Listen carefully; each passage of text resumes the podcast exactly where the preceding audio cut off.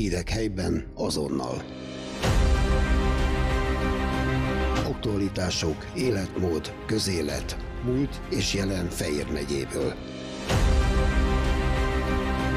Feol Podcast. Mert ismerjük egymást. Az 1949-ben Székesfehérváron született Lendvai Antal kirakatrendező iskolában tanult, majd nyomdai grafikusként dolgozott.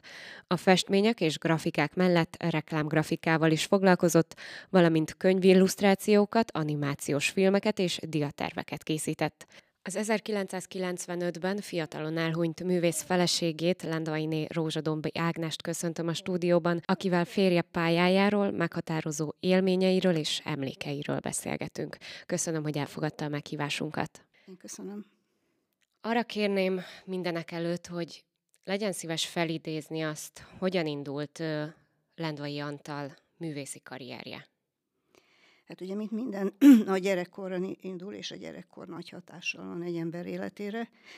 Hát ő neki fiatalon négy évesen meghalt az édesanyja, ami meghatározó, és utána a Rákóczi iskolába ment, általános iskolába, ahol egy nagyszerű tanári csapat volt, akkor is, de főleg az ő részére, és mint rajztanára dr. Farkas Gáborné az akkori gyerekek munkái mellett nagyon kiállt, mégpedig olyan módon, hogy, hogy ö, ö, Magyarországonról akkor nem lehetett semmit, se levelet, se csomagot, se információt bárhova elküldeni a világba. Ő mégis vette azt a bátorságot, hogy az OTP nél volt egy ügyintéző, legalábbis én így tudom, akivel ő összedolgozott, és így kiutatott gyerekrajzokat UNESCO pályázatokra. És 1963-ban a férjem aranyérmet nyert ezen a, tehát UNESCO aranyérmet nyert, és hát igazából az Erzsinének az áldozatos munkájáért és a bátorságáért köszönet és tisztelet. Hát utána valóban mindenki kiemeli a kirakatrendező iskolát, de az ma már annyira nem mond semmit, és annyira elsatnyult ez, a, ez, a, ez az oktatás, hogy egyszerűen nem is semmiféle képük nincs az embereknek arról, hogy ez mi volt akkor. Ez akkor ez egy teljesen más hangsúlyú oktatás és gárda volt, akik ott voltak. Tehát többnyire olyan emberek keveredtek idézőjelbe oda, nehéz volt egyébként bejutni, akiket valamilyen, hát az akkori kor sajátosságai miatt nem vettek fel, vagy az iparművészeti, vagy a képzőművészeti főiskolára.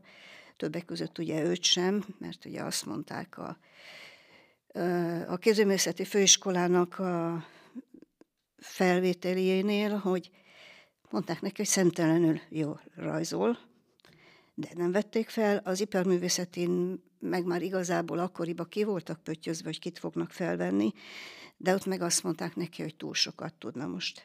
Ez mindegy, nem vették fel. Tehát ö, úgy kellett tovább küzdködni hogy valamiféle olyan pozícióba jusson, hogy, hogy meg tudjon jelenni legalább a magyarországi képzőművészeti palettán. Tehát ő, ő nem kirakat rendező akart lenni, ő nem illusztrátor akart lenni, ő nem nyomdai grafikus akart lenni, hanem ő festő akart lenni. Na most a Visszatérve egy pillanatra a kirakatrendező iskolához, e, ezt mindig megemlítik, sajnos az albumban benne van, e, de e, volt jelentősége olyan szempontból, hogy, hogy akkor ott művésztanárok tanítottak. Tehát Szentélmai Zoltán szobrász, Matson Frigyes szobrász, Csíkszent Mihály Robert szobrász, Szétényi Vilmos grafika. A Dombi József volt akkor az igazgató, a művészettörténész volt, és ő írta a középiskolai művészettörténet tankönyveket, tehát egy olyan gárda volt, és főleg a Dombai József az sokat járt, valamilyen oknál fogva mehetett, vagy kijutott Franciaországba, vagy például a Velencei Biennáléra, jó kapcsolata volt, jó kapcsolata volt a Söfer Miklossal, nem tudom, ez manapság mond-e valamit, meg a Franciaországban élő kinti magyar művészekkel, vagy hát mivel hogy a Velencei Biennáléra is kijuthatott, nyilván ott is megvoltak azok a művészekkel a kapcsolatai, magyar művészekkel, akiknek volt nevük a világban.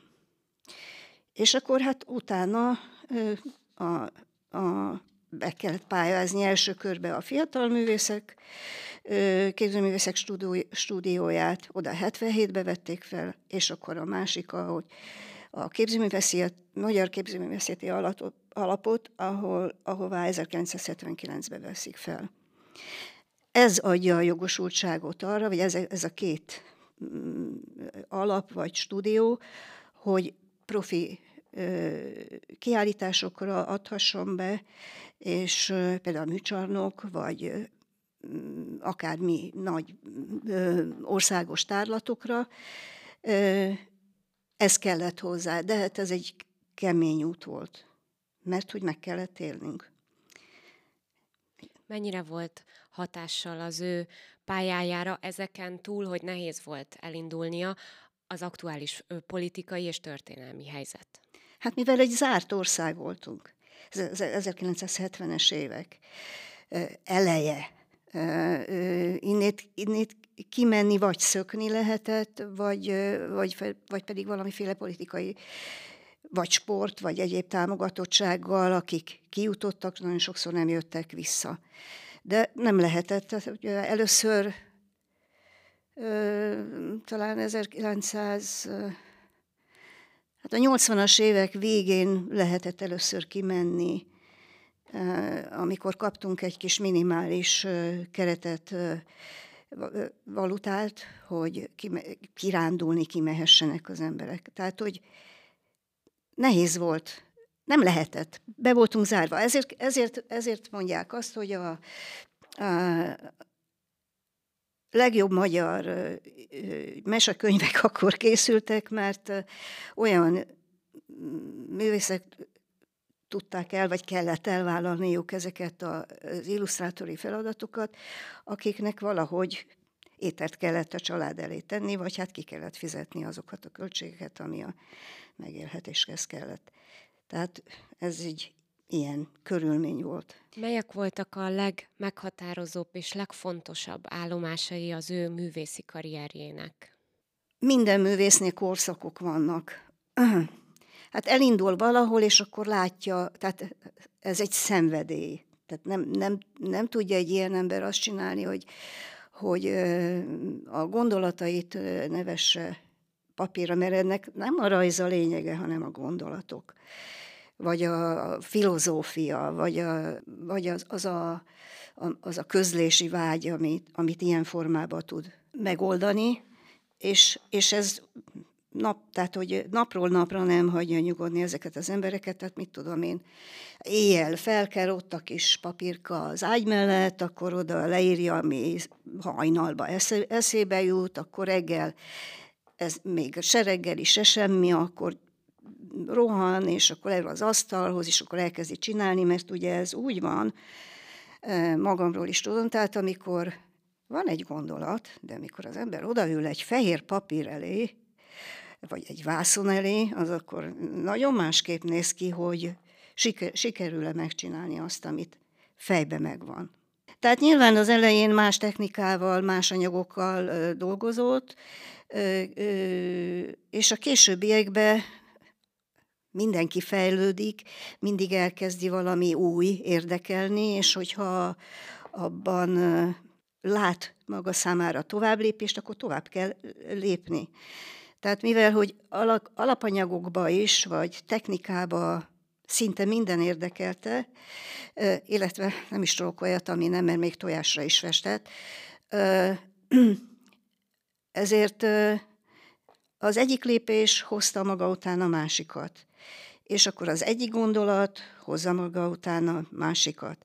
Tehát volt egy olyan korszaka, amikor színes tussal és színes szeruzával vegyesen dolgozott, ez a korai időszakban volt leginkább, és akkor gondolta, hogy miért ne, tehát miért ne lehetne más alapra dolgozni, mint csak olaj, vagy csak akrél.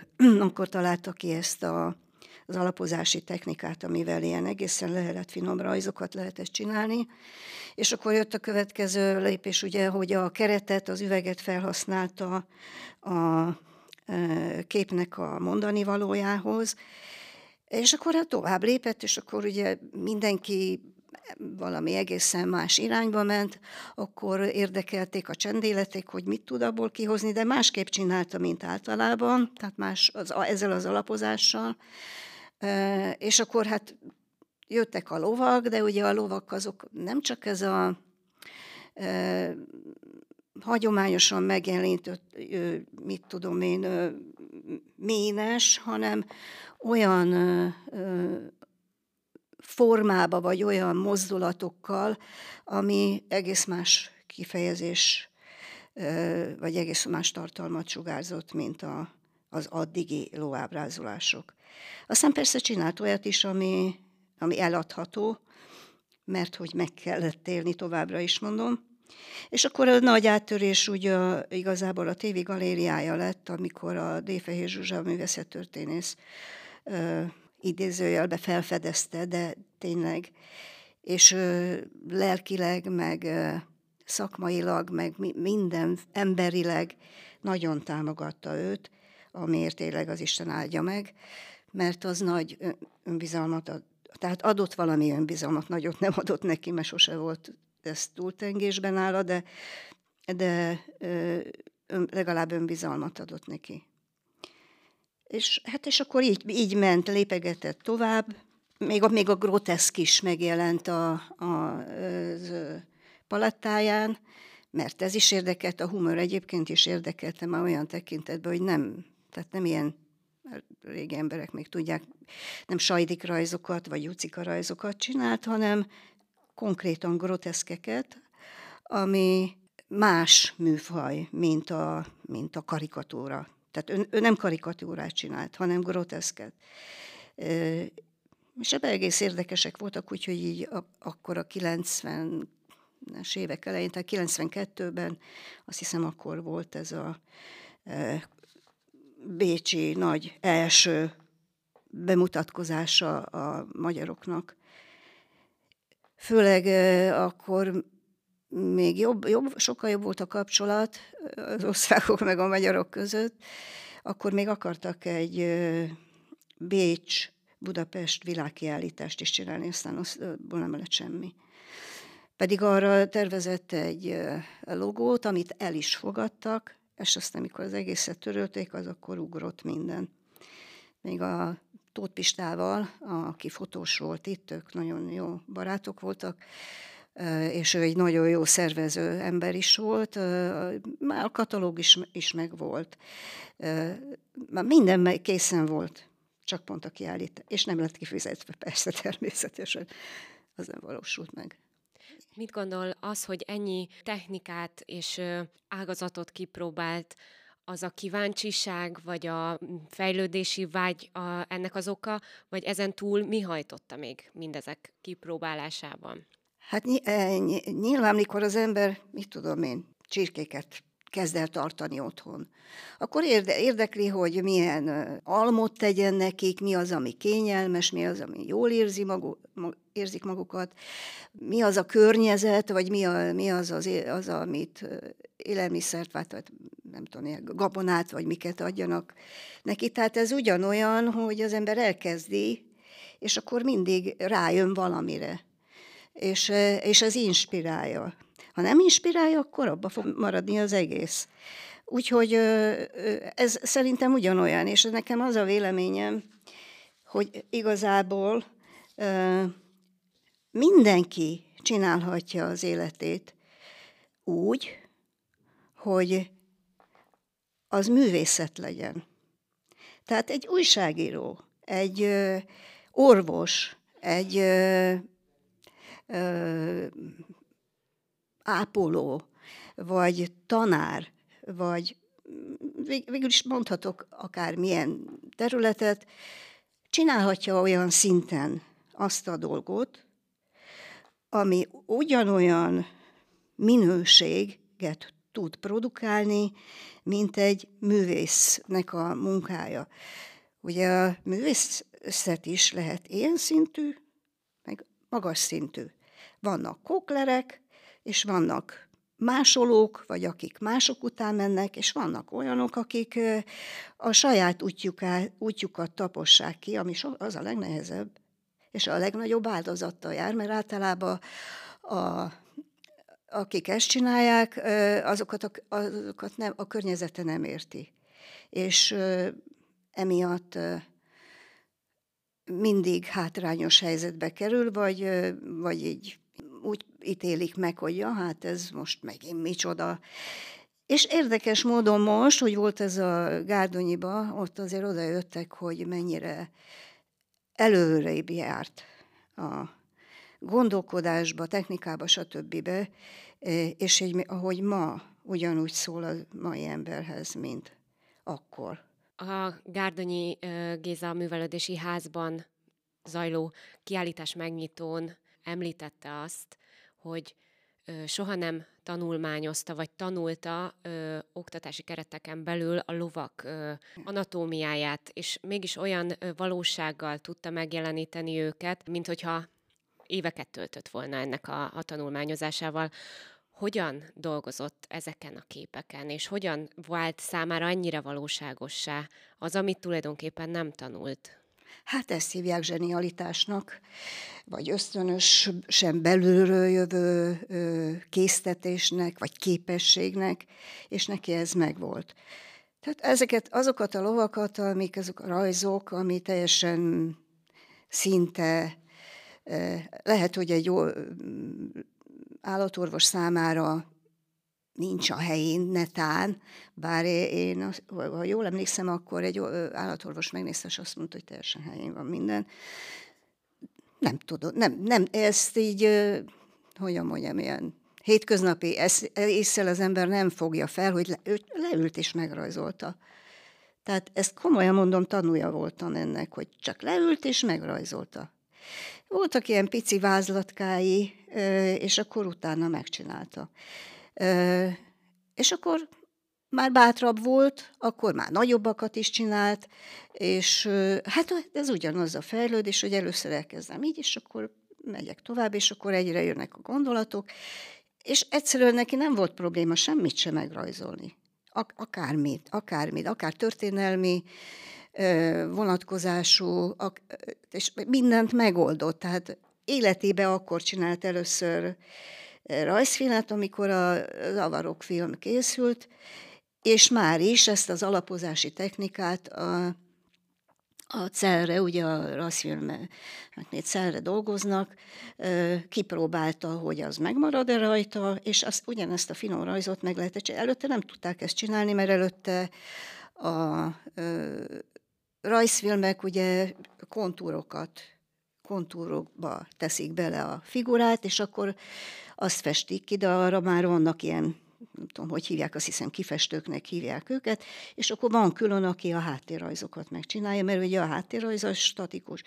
Ugye az animációnál meg ugye ezeket a fázisokat meg kell csinálni, és azt így, így tudták. Na most ez nyilván, hogy fázisban, tehát ugye mit tudom, egy mozdulat, teszem az 12 kép, vagy 12 rajz, akkor azt ugye mindig finoman kell megcsinálni, tehát nyilván több munka. Na most, hogyha ez időben, már úgy értem, történelmi időben előbb került volna asztalra, hogy így mondjam, akkor ezt esetleg el lehetett volna adni, mert akkor még nem tudtak ide ilyet, ilyeneket csinálni, viszont később, hamar, tehát utána már hamarosan bejött ez a digitális, meg mindenféle olyan technika, ami ez már, erre már nem volt szükség. A már említett számos ö, technika közül melyek voltak számára a legkedvesebbek? Volt kedvence? Volt olyan, amit mindig, amihez mindig szívesen nyúlt vissza? Hát ugye az, az elején a ceruza, arzenál. Már olyan értelemben, hogy ilyen méteres, skálás válogatásai voltak a színekben, mert ahány, ahány féle készletet lehetett kapni, abban mindig másik árnyalat volt. Ez volt az elején, de aztán utána már az akril és az olaj. Végül is nem volt probléma. Attól, attól tette függővé szerintem, hogy a téma mit kívánt, vagy az alap mit kívánt, mert például egy mm, szelet fából rajzolt, egy, vagy csinált egy dinnyét. Tehát ezt, hogy az albumot megnézzük, akkor annak az a címe, hogy Tükrös fadinnye, tehát, hogy az teljesen úgy néz ki, mint egy dinnye. Most nyilván a, az ugyan akril, ha jól emlékszem, de az a fa, az, azt, azt az anyagot szívta be, vagy olyan alapozást csinált neki, ami azt ö, lehetett rá dolgozni. A kiállításon reprodukciók kerültek a látogatók elé. Miért volt arra szükség, hogy reprodukciók kerüljenek ki? Hát most már sajnos a Gárdonyiban a kiállító terem már az nem az, ami volt, tehát oda már valós munkát nem biztonságos kitenni, nincs személyzet sem hozzá, és főleg egy ekkora anyagot, ami kikerült, ugye 40 vagy 42 rajz ott a vitrinekbe, meg festmény, azt ott tehát teljesen képtelenség, nem, nem, lehetett, nem lehetett technikailag megcsinálni, és már a Tunyongi Gábor, aki nagyon ügyesen megcsinálta a kiállítást, már elég régóta rágta idézőjelbe a fülemet, hogy nagyon szeretné ezt, és hát nem, nem tudtam mást kitalálni, mint hogy reprókat adtam. És, és az így, ez oda most pont jó. Ennek a tárlatnak a képein keresztül végig lehet követni azokat az állomásokat, amikről itt beszéltünk? Igen, szerintem igen. Igen, nyugodtan. Milyen képek kerültek ki? Milyen technikák? Hát ugye a kor, korai munkáktól, amit mondtam, a, amikor még szívesen dolgozott ceruzával, de az, sem mind, az elején sem mindig ceruzával dolgozott, ö, hanem ezek ilyen vegyes, általa kitalált megoldások, tehát a, a, akár a tempera, akár a, vannak ilyen színes tusok, vagy már akkor is hozzá lehetett jutni akril festékekhez. Tehát az, hogy amit meg akar csinálni, az, az olyan legyen, amit, ami, amivel elégedett lett. Tehát onnét az elejétől a technika a végéig látható. Azt nem, azt nem, most nem is tudom, hogy ebből a fehér alapúakból, de azt hiszem a fehér alapúakból is van kint, mert ugye ahhoz igazából kellene a keret. Már nem emlékszem, hogy mennyit adtam, de úgy, úgy tudom, hogy van kint abból is.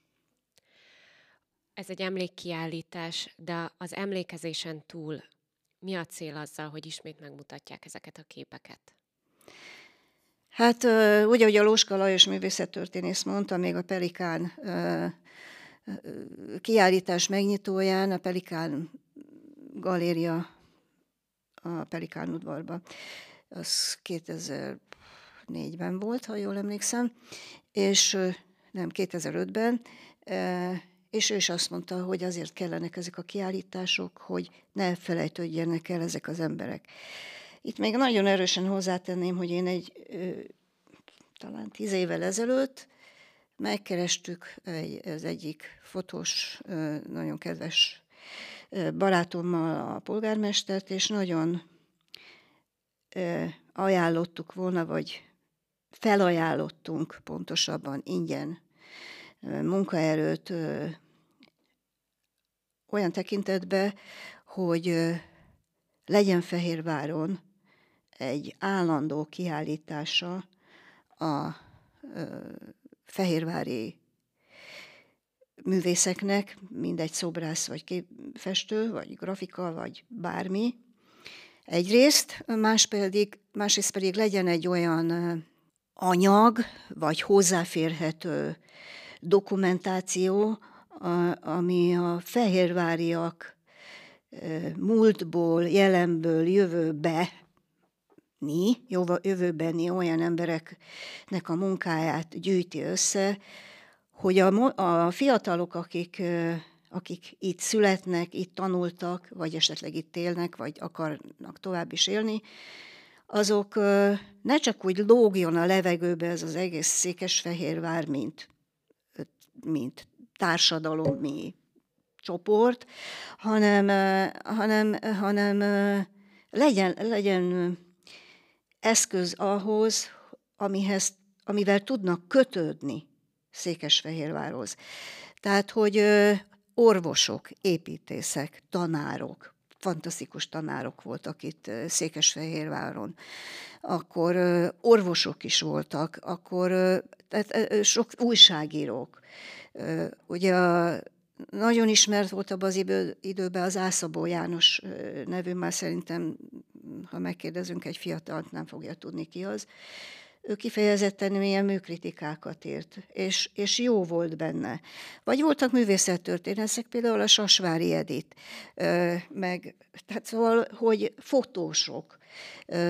Tehát sokféle olyan szakma vagy terület, ami, amire azok a gyerekek, akik itt nőnek fel, vissza tudnának nyúlni egyrészt, másrészt meg, ha megkérdezik tőlük, hogy hát mégis mi az a Székesfehérvágy, hogy hogyan, meg mit, azon kívül, hogy királyi város, ne csak ezt mondogatjuk, meg ilyen szlogeneket, hanem tényleg meg, meg lehessen mutatni, dokumentálva, hogy, hogy milyen szellemi alapokon nyugodott ez a közösség, és hogy erre igenis kellene, hogy büszkék legyünk. Tehát, hogy csak 10%-át költötték volna arra, mint amennyit sportra, akkor ezt szerintem itt Fehérváron meg lehetett volna valósítani. Köszönöm szépen, hogy elfogadta a meghívásunkat, és felidézte férje Lendvai Antal művészeti pályáját, annak nehézségeit és örömeit egyaránt, illetve azt a kulturális és művészeti közösséget, világot, ami abban az időben itt Székesfehérváron tapasztalható volt. Még egyszer köszönöm, hogy elfogadta a meghívásunkat. Köszönöm a lehetőséget. Lendvainé Rózsadombi Ágnessel beszélgetünk. Hírek helyben azonnal. Aktualitások, életmód, közélet, múlt és jelen Fejér megyéből. Feol Podcast mert ismerjük egymást.